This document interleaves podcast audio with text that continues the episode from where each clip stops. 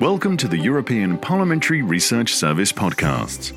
In this podcast, we'll talk about the European Commission's plan to slash in half the use of chemical pesticides and reduce the risk associated with them by 2030, a proposal that's causing divide among politicians, farmers, and environmentalists.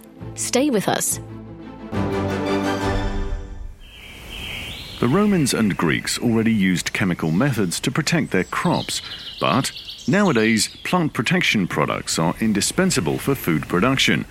But what exactly are they? Essentially, they are pesticides used to protect plants and crops from pests, diseases, and weeds, helping farmers grow more food on less land.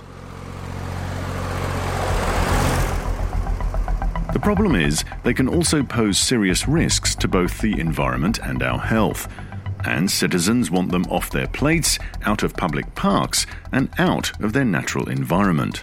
And truth is, despite EU pesticide laws being among the strictest in the world, scientists and citizens are increasingly concerned about the buildup of their residues and metabolites in our natural environment. That's why, in line with the European Green Deal and the Farm to Fork strategy, the EU set itself a double target a 50% reduction in both the overall use of chemical plant protection products and the risks they entail, and a 50% reduction in the use of the more hazardous ones by 2030. To achieve this, in June 2022, the European Commission proposed a regulation on the sustainable use of plant protection products that would replace the former directive and be directly applicable in all EU countries. It's part of a nature protection package, which also includes a proposal for legally binding targets on nature restoration. Now, what will change if it goes through? Here's Vivienne Halleux from the European Parliamentary Research Service. Well, for the first time, the proposal would introduce legally binding targets at both EU and national level. So countries would need to set their own national reduction targets within defined parameters and with some degree of flexibility to ensure that EU ones are achieved. However, the national reduction targets could in no case be lower than 35%. To facilitate the Commission's scrutiny, EU countries will need to submit annual reports detailing progress in achieving their targets and implementing their national action plans. The new measures will ensure that all farmers and other professional pesticide users practice integrated pest management, an environmentally friendly pest control system with chemical pesticides used only as a last resort. Professional users will be asked to keep record of their integrated pest management practices, and EU countries will have to establish crop specific rules identifying the alternatives to be used instead of chemical pesticides.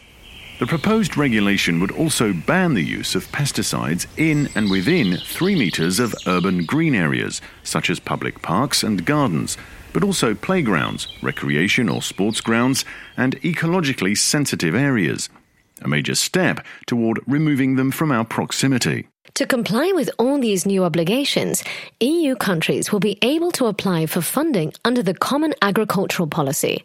But stakeholders are strongly divided on the proposal. Want to know why? Stay with us.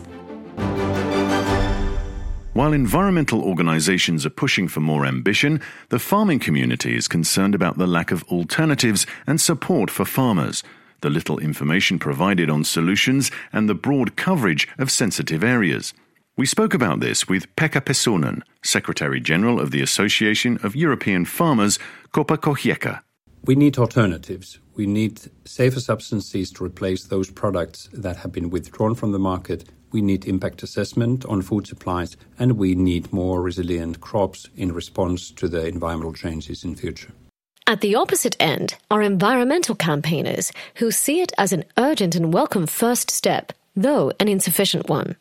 We talked about this with Angeliki Lysimachou, Senior Science Policy Officer at the Health and Environment Alliance.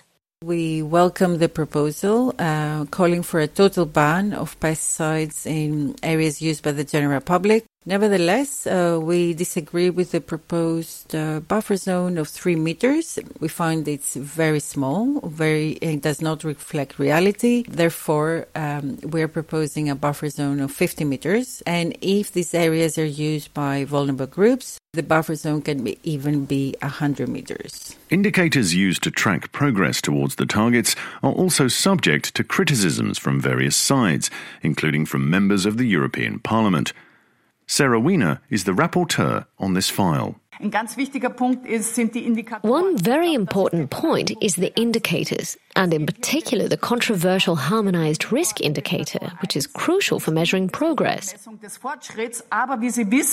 But in reality, it's about the quantity of pesticides used, and this is favoring highly toxic synthetic substances at the expense of organic farming.